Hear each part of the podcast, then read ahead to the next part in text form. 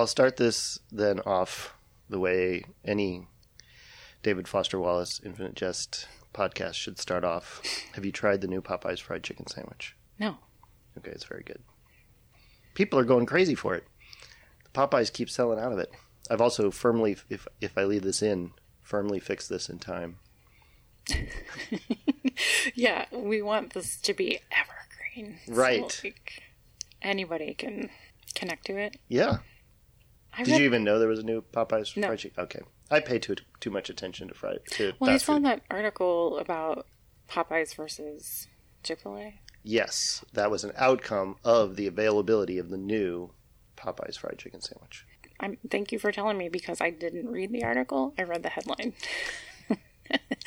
And I figured that was... I feel like that's a very modern... All the time, I'm like...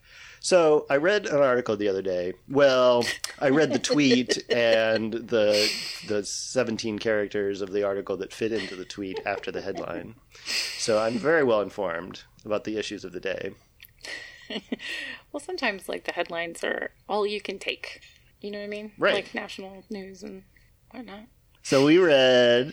Pages 95 to 160. It says 168, but I think 168 ends like there's like three paragraphs left of the thing. So I read to halfway through 169. Did you stop exactly at the bottom of 168? I don't remember. No, I'm sure you read the last whatever that chapter was. Yeah, yeah, finished it. So the dad talking to young Jim Incandenza. Exactly. All right, so I made a list, once again, not even of, like, the content of anything, but just so for the people, maybe there's somebody listening to this who didn't read it. Are they available? Not yet. These are not yet. We're living in the future compared to the people who are listening to this podcast. Okay. I promise this week I'm going to get these out to the public. So if they go to the website of... Terrible Pictures... Terrible Photos. See? If they go to the website, TerriblePhotosOfPeopleILove.com. You can't even. Or you don't even know it. It'll be available on iTunes or all your favorite podcatchers. Except Spotify. Except Spotify, because they're their own service. There is now a cat attacking the table. All right. So, all right. If people are fans, of the podcast, but are not reading the book, I would like to just quickly illustrate, both to ourselves and them, how much we have read in this past section. Pages 95 to 168. So what is that? That's like, math is hard, 73 pages. Okay. Tennis Teens Talk, Wheelchair Guys Talk, Tennis Teens Talk, Mario Almost Gets Kissed. Wait. You're talking about what we just read? Yes. Okay. Then the Wheelchair Guys Talk, about Boston. There's a yoga guru who licks the tennis teams. We learn about him. Yours truly has a long section about drugs.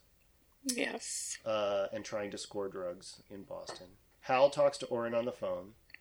We learn about the establishment of the Ennet rehab facility from a person, the guy who doesn't use his first name. We read an email about an insurance claim that is a joke about a barrel hitting a guy. We read Hal's first essay on TV. Oh, my God. We read an article by the disguised spy about somebody's artificial heart being stolen by a junkie in Boston. By the previous junkie. One of the compatriots of the Yours Truly character. We read a long digression that is... It's about the video, about video calls in the world of the book. Yeah. But I have written it down as musings on FaceTime. The tennis teens are drug tested, and then James Incandenza, the father of Hal, Orin, and Mario, as a child, his father monologues at him about tennis and Marlon Brando. Yeah. That all happens in 75 pages. That's a lot. That is a lot. I have a bunch of notes on a bunch of things. I do not. I mean, I took notes, but I don't have any grand insights. So last week, I said something about, like, giving him some slack on the whole... The name of it just flew out of my head, but the whole technical... The whole video system, giving him some slack about, like, that it didn't feel like he was going for, like, science fiction. It felt just like a set piece or whatever about in his literary novel. But in this... section we get a bunch more, like, he seems to really care about this actual video system and how it actually works and how it impacts the society. Wait, and what part are you talking about? The phone part? No. Yeah, that there's a whole long section about just the evolution of video calls and how people used to use them but don't, and people used fake faces and fake tableaus and put things in front of the lens of their cameras. Yeah, there's all that. There's the notion that it keeps being mentioned, especially in the education of the teens, that, like, media studies is really important in this world. Is it? Yeah, that they all have opinion. The teens, in one of the sections that's teen talk, where the tennis teens stand around and talk, they quiz each other for some sort of test they're going to be having about, like, the technical specifications of this video system. Okay. And so... It feels like it's really important to this world, this video system and the entertainment, and to the point where high schoolers would learn about it in school in a really technical way that feels totally imaginary. I mean, kids in our school do not learn. If you don't go to a media college, you do not learn about, like, scan rates and the resolutions of how Netflix sends you videos across the internet. But isn't coding kind of like learning that you just look so sad. You look down. I'm so sad about that section. Okay, anyway. Okay. Yes. So are you still reading? No. You have notes. You're going over your notes about that part. Or you talk about that part. I mean, that's the idea of the note. You know what? No, I can't remember. Okay. So one of those media studies is we get to read young Hal's paper on Hill Street Blues versus Hawaii Five-0.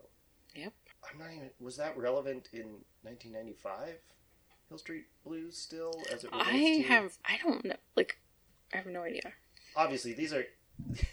What I'm expressing are critical thoughts. These things stood out to me because they...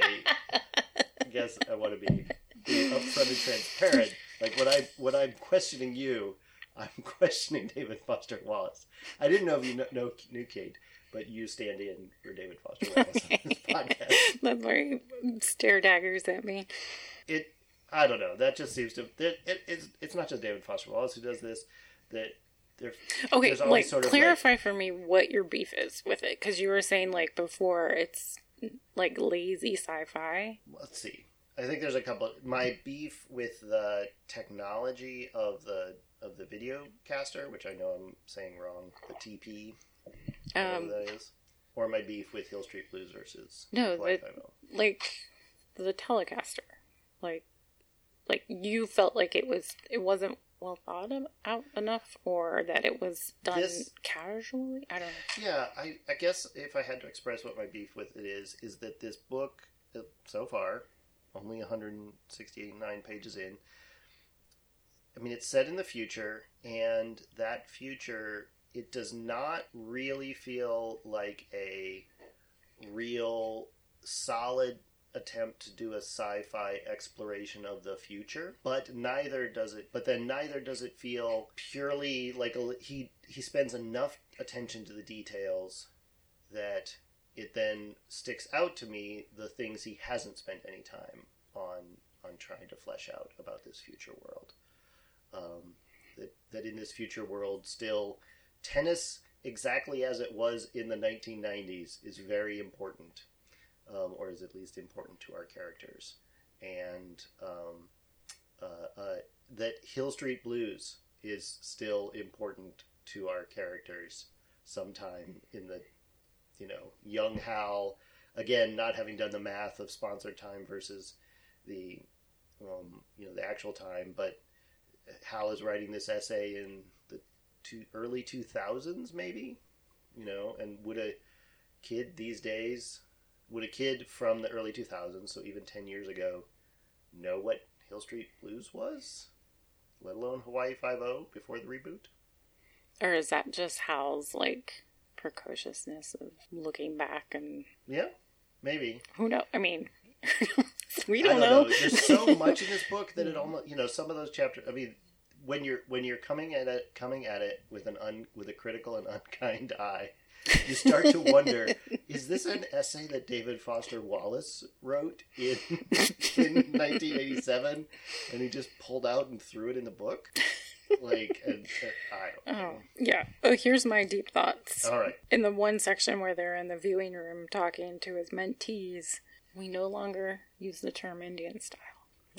We say crisscross applesauce. Crisscross applesauce. So out of all the ethnic terms for peoples of various races, that stood out to you? Well, there's more. Okay. There's more. There sure are more. No, I don't even know. I'm just... there are a number. This wasn't pleasant to read. Like, this wasn't fun. Like, it there were so many sections that were just so... bloated. Like, whatever piece of information or plot or whatever was this tiny little seed in this big, long... Well, I guess what I'm...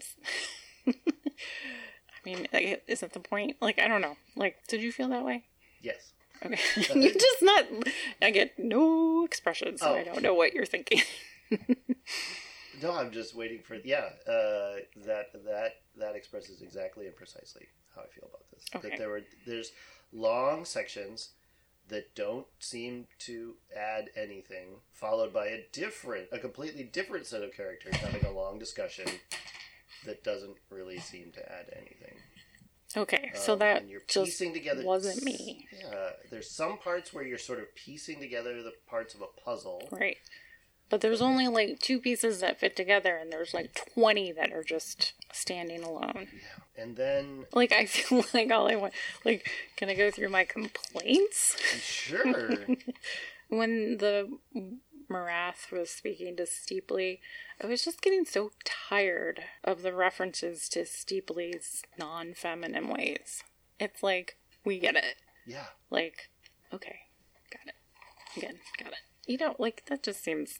Yeah, that's what I was saying last week about, like, it feels like super broad comedy. It feels like if you saw that, you know, if this was made into a movie, that he would be standing there in an ill-fitting dress, constantly shifting around and saying, like, oh, I'm so manly, and yet I am in this dress. I'm thinking of, like, a genre, but I don't know what your comedy thinking. Like sort of one of those British... Benny Hill. There you go. Feels like a Benny Hill sketch. Put a big beefy man in a dress. That's hilarious. As long as you play yakety sax, it is. I can't even read my writing. The whole section with yourself. Oh, yours truly. Yours truly. The drug, the drug addicts trying to score heroin and then getting poisoned. That was like we talked about before. Like the writing is. Right, writing in this dialect. Yeah. I will say, after railing on dialectical writing last week, it was actually like kind of like the only... Well, it's one of the only sections where like there's a plot and something happens. Yeah. So that it sort of carried me along of just, oh, they have a... Something's happening. And the one piece of... Oh, there's the one phrase that yours truly says. Oh, it was yours truly and C and Portoni that crewed that day and everything like that. Like, this is one of the few characters who actually has, like, a speech pattern that sounds like a person. So many of the other people in this book all sound like each other. Yeah. There's bits of dialogue and it all sounds the same. Like, this was one of the only sections where there's somebody who has a real, like, way of speaking that could be, like, capturing the way a real person talks. Yeah, that's true. But then it's still in this dialect. We found out that Hal's dad killed himself. Yes. I feel like I read that in a footnote. Really? I mean, it's entirely... I mean, yes. It's quite possible that we've been told this information several times. And... Oh, there was a dumb EndNote 55 where Pemulis was talking about keeping himself from getting caught for selling urine, and he called it entrapment, and then the end note is like Hal's beef with his use of the word entrapment. I was like, why do we even do that? Am I just being short-sighted? But yeah, there's so much of the rest of this where that sort of aside would just be in the text. Like, it's so long already, why not put those two sentences in a parenthetical statement? If you're going to leave it in, just leave it in the text. There's no reason it belongs in an end note. The problem... But you really can't take it out. I'm sorry. I was going to say, cut it. Just cut it. It doesn't need to live in an end note. We don't need to know that. You really... if you're just leave it in, except don't leave it in. Cut it. The problem with doing a podcast is you can't hear my eyes rolling. Like, every time Fuzzy says something and I just am like, yes. I don't know. But I mean, it's still early enough that I'm like, maybe that's just his intention to be. So his intention is to wear us down and make us not want to read this. Put us into a mode where we... And I say this, my eyes rolling, I say this even having performed, like, I've been a part of a Dada troupe where we've performed deliberately nonsensical works to try to... So you're not, like, prejudiced against it. I'm not prejudiced against the notion of challenging the... Experience. The experience, having, the audience have a challenging experience. And I guess I'll say this, in Dada... part of the point is that there is no point behind that. Your mind looks for connections, and part of the point of Dada is that there aren't connections behind it, and that's the challenge. That's the challenge of Dada, is that the world is nonsensical, and your attempts to make sense out of disorder are doomed to fail. So this is a giant Dada work. Ooh. Well, if this is a giant Dada work, then he's leaving in too many connections. That's my same problem as with his sci-fi. It's not a good work of Dada because it makes too much sense. But it doesn't make enough sense to be worth. Very long section about phones written very big. Oh. Because I was just so like, okay. I wrote this as FaceTime and Snapchat filters. He invented FaceTime and Snapchat filters and then thought that nobody would use them because he thought they'd be physical. But the whole section's about how people got really stressed out by video calls because they cared about their appearance, which is very interesting given that what we know from the real world is that people use video calls all the time and don't care about where they are or what they're showing. I'm on the bus all the time with people who are on a FaceTime, but half the time they're pointing their camera at the floor. Really? Yeah. They'll be on a FaceTime and they glance at the screen and then they glance away, and it's a phone call with slight added information. I mean, I also do when we do a FaceTime, like with the nieces and nephews or whatever, right? Like it's organized. Well, even that, like Erica will talk to her brother on FaceTime and they look at each other and then they point at the wall and then they, somebody comes in the room and the camera is pointing for a while at the couch. And is that not your experience of FaceTime? I'm not out as much as you are. I mean, is it just like free long distance? So people are like, I don't care about the video. Oh yeah, probably because you're and it's not a phone call. It's using your data or whatever. For some people, might be cheaper. Oh, that reminds me. I had another idea about a companion for reading this. Okay. It's kind of like my idea for the app of giving you encouragement, but it's like an advent calendar. Okay. And instead of days, it's pages. Okay. So when you hit a page, you open the little window and you get something. Okay. Like those German ones where you get a piece of chocolate? Yeah, but it could even be like a phrase. I don't know. Oh, like you open a window and you get a definition of a word that you didn't know what it meant? I don't know. Or you open a little advent window and you get an extra chapter. You get another 100 pages. It's an end note. It just says, C note 5,000. Sounds like a great idea. I'd do it if I got chocolate. Well, I guess I was thinking just like rewards. But then I can't remember my exact idea, but it seemed like there was more. I was like expanding on it because I really like struggled through some parts of the book. So. Yeah. All right. So we still don't know what there was no segue there. I just started talking. We still don't know what the ONAN is. The cat is drinking my water. Oh, gross. You love it. Oh, I'm not going to drink that water now. You love it. Which I guess is the ONAN is the cat was trying to eat a rubber band. The ONAN is, I guess, an organization over the Canada, the United States, and Mexico. We've sort of seen that acronym throughout this thing, and it was like finally spelled out somewhere in this section. It was? Yeah. But I can't even remember. It's something North American Nations or something. The Organization of North American Nations or something like that. Did not even register that. Wait, so page 183. Wait, not 183. 153. So, no, this section doesn't say what it is, but ONAN, Heraldic Ensign. Ensign? Ensign? How do you say that word? I don't know. A snarling full-front eagle with a broom and can of disinfectant in one claw and a maple leaf in the other, and wearing a sombrero and appearing to have half-eaten a swatch of star-studded cloth. And wearing a sombrero. If the United States and Canada and Mexico were united in a single organization, would Mexico be represented by adding a sombrero to the American eagle? That is low humor. Mm-hmm. I don't think that's a sign of the times thing. That was low humor in 1995. I mean, yeah. I don't know. See, I didn't even pick up on that because I think I was reading faster the closer I got to the end. Mm. I was trying to muscle through real quick. Or yeah, because I try and read a certain amount each day, and if I skip a day, I gotta I don't want to skip over any notes you have, but. My last note is about this big, long section at the end of this reading that is... Also, Sped read that section. Okay. It's Hal... It's the father of James Incandenza. I'm shaking my head.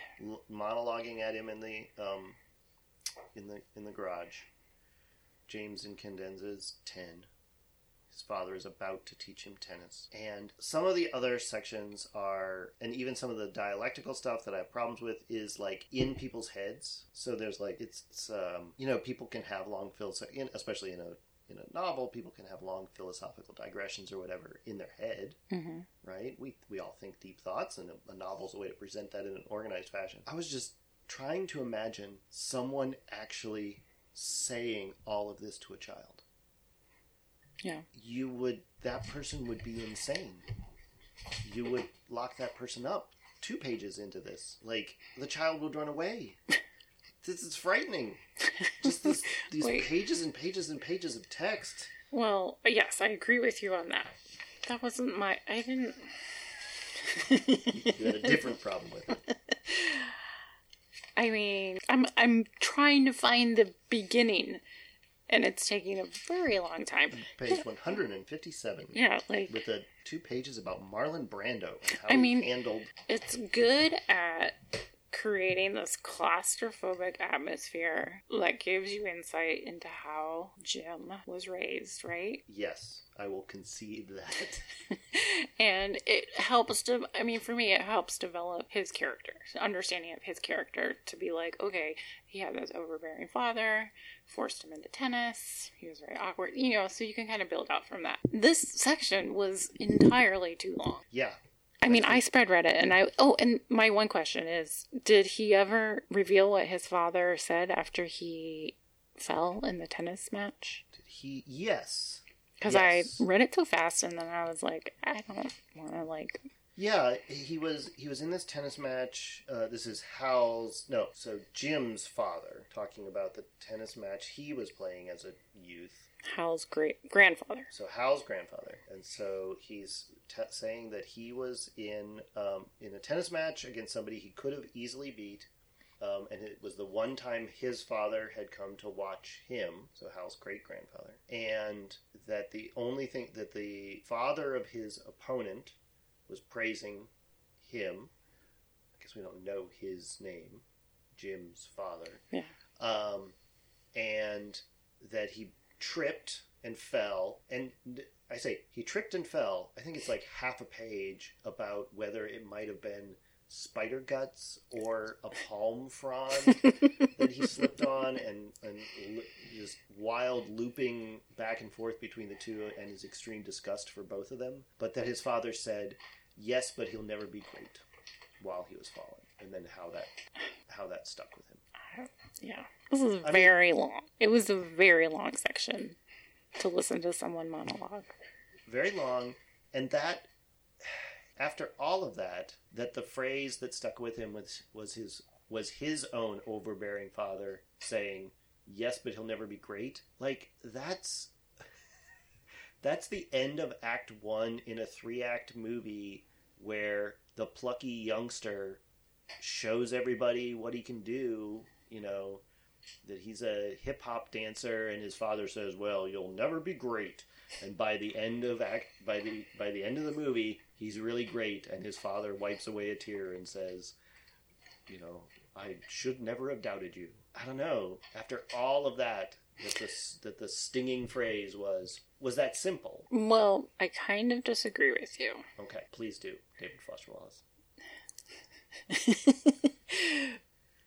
I don't think Hal's grandfather's father, his great-grandfather, I don't think that the great-grandfather was overbearing. He was absent.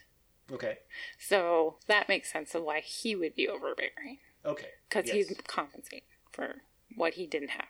Sure. So I will 100% concede that. Okay, that's it. Oh, but you don't disagree that it was a trite statement for an absent father. I didn't give it that much thought. Yeah, well, I didn't know. It's so tiny. There's half a page about whether he might have slipped on spider guts. Yeah, I skimmed it looking for it like twice, and was like, I'm not going to read this whole thing. I just want to I can't. I mean, just based on volume, what you really take away from this section is that Jim's father didn't like spiders. That's the most important thing to take away from this. Just based on the number of words he dedicates. Yeah, that he dedicates to that notion. Well, here's an art project. Okay. You take the text. Okay. Like, take a chapter. And then, thinking out loud, you color code the sentences. And if they have any plot points. Ooh. But everything else could be a different, if this is a description or whatever. Right. So then it turns into a graph of sorts. Yeah, I'm really looking forward to, when we're done with this, writing the 200-word short story that is the entire plot of it.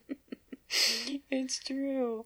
It's so often I'll read something and then it's one-line summary.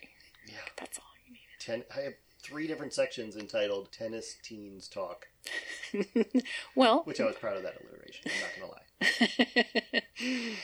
I don't know if this is true. But what you do learn from that section is pledge can be used as sunscreen. I did. And did you Google that to see if that's true? No. Me neither. No. Well, because that there's a mountain of things coming at you. So, why Google that? There's going to be 10 other things you're going to... It just seems so specific. I do kind of want to know, did he just make that up? Or is that really an undercover, tennis thing? Is he giving us? Can we trust him when he tells us these things? That's about what I said tennis, last week, right? He cares so much about tennis. Can we trust him when he tells us something like this? We don't know. Should we Google it? Yeah, I totally don't know if we should trust David Foster Wallace or not. Which I think we're just this is going to be a very redundant thing. Every week. At what point do we start to, revolt? Well, we've made it 2 weeks? 2 weeks in. Oh. We've made it 2 weeks in, so... The sounds of fuzzy Googling. This is the sounds of fuzzy Googling. Can you use Pledge as sunscreen? All of the hits are about Infinite Jest. And I just found this from 2006 from the Straight Dope message board. The Straight Dope being the column available in the Chicago Reader and many other weeklies around the country of investigating facts. In Infinite Jest, Lemon Pledge is repeatedly mentioned as an excellent sunscreen. Does Lemon Pledge block UV rays? Has it ever been used as a sunscreen? And someone replies, the MSDS, I think that's a like safety an acronym for a safety sheet. The MSDS for Lemon Pledge says this about skin contact. Skin, flush with copious amounts of water. Call MD. So, no. Don't put Lemon Pledge on your skin. I wonder how many people were injured after reading this book and using Lemon Pledge as a sunscreen. Yeah, it'd be interesting to talk to someone who read this book when it came out, because there are so many things that you couldn't fact check. Right? Right. So if that changes the experience, like, you know what I mean? Yeah. But again, to that trust, like, so if we can't trust him about Lemon Pledge, there was, when Jim's father is talking to him, I will say there was a section where he's talking about how Marlon Brando handled objects and then trying to relate that to being a tennis player. And there was a glimmer there of, I could see through that section what David Foster Wallace loved about playing tennis, about how he felt like his body interacted with objects and was trying to convey that to us, the reader. Like, that felt real. But if I can't trust him about Lemon Pledge, can I trust him about his feelings about his own body while playing tennis? They feel like two different categories, though. All right. You're probably actually right. I just don't want to like it. I like something, and I don't want to like it. Yeah. You're like, oh, he's going to shit on this tip, whatever, I'd enjoy. So, I mean, I guess what we also learned from the viewing, the teens talking tennis, Hal likes being a mentor, right? Hal does reasonably like being a mentor. We learned that. We sure learned that for sure. Yeah. I was trying to think if there was more, like... Did it flesh out, like, who he is more? Like, there's a lot of talk of him liking getting high, secretly getting high, and how much he enjoys the secret part. Yes. Which could be something to help understand him. And there's a lot of, I mean, obviously drug addiction is very important in this book. So he's not, I don't know that we would classify him as an addict from his behavior so far, but certainly he might be. We don't know. We don't know if he's ever tried to quit. Don't know how important that is in his life. Yeah. Is there anybody in this book who uses drugs who isn't? Well, I guess within the teens, it feels like there is a shade of there are just people who get recreationally drunk and recreationally high. We learn. I guess for me, it was surprising that Mario was his older brother. Mm. He's the youngest. Yeah, I guess I thought that. I think I thought that Mario was younger because they describe him physically, and he's small, and they describe him as not being able to do things. But I don't think I really understood that he was disabled in some way until this chapter. Like, before, I always thought, like, he's younger. Right. But yeah, then we sort of learn that he's in some weird vest and, yeah, some physical deformities or something. And we learn more about Pemulis. His urine-selling... Oh, the urine-selling tennis team. Yeah. Yes. I don't know how you say that name either. Pemulis? Pemulis. We learn a lot about him. I guess we learn a lot about his... Yeah, we learn about his internal life. His upbringing, his backstory. That he's not one of the better players, and he's on scholarship. And he's really more of a math nerd than a tennis player. Mm-hmm. Who knows? Is that useless knowledge, or does it mean something? Will it pay off? I mean, I guess things, you know, I'm not saying, we keep saying pay, I keep saying pay off. You know, of like, are we learning things? And I guess that's a very plot-oriented way to think about things. But... Yeah, is that just a character sketch? And are we ever going to come back to him and learn even more about his interior life? Or will that affect other people's interior lives? Or was it just a dashed off? This is what he's like. Yeah. Shrug. Who knows? I found my favorite sentence. Oh. It's my favorite. I've been trying to find words that I didn't know and then note them as words that I like. My favorite sentence is on page 155. He is irrumpant. What's irrumpant? Like emerging. Oh, yeah. There were lots of words about Hal bursting forth. That wasn't the only one. There was another one that I also looked up and was like, oh. Okay. Yeah. And I kind of like that word. And it's also a very short sentence. It is. Might be up there for the shortest sentences in the book. I didn't have a chance to, like, go back and, like, pick out anything. Oh, wait, here's something I underlined. I don't know why I underlined this. We'll read it out. What Mario perceived as a sudden radical drop in the prevailing temperature was, in fact, the USS Millicent Kent's sexual stimulation sucking tremendous quantities of ambient energy out of the air surrounding them. I guess I like that. Go DFW. You wrote a sentence that Kate liked. Steeply got Steeply got it lit. He was a large and soft man, some type of brutal U.S. contact sport athlete, now become fat. That was a good description. Two good sentences. Oh, are you ready to wrap this up? No. I'm at your mercy. That's not the right phrase there. I'm at your service. Don't want to miss any of these gems. Was there another word? Or was it just word of the... That was my word. Word of the week? I think my word that I least liked was redolent. Redolent means red. Shiny red. Just say shiny red. I feel the same way. Like, the big words lose impact if they're just constantly being, like, right? Like, yeah. There's no... contract. It's like every time he's trying to describe something, it has to have $10 words. Yes. Making it rain. You're making it rain with $10 words. He does. Yeah. Oh yeah, DFW's here.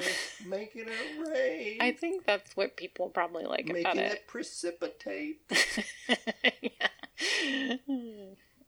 I think that's what people probably like about it. Like everything we hate about it, I bet that's what people like. Yes. I'm sure. Everything that... Yes.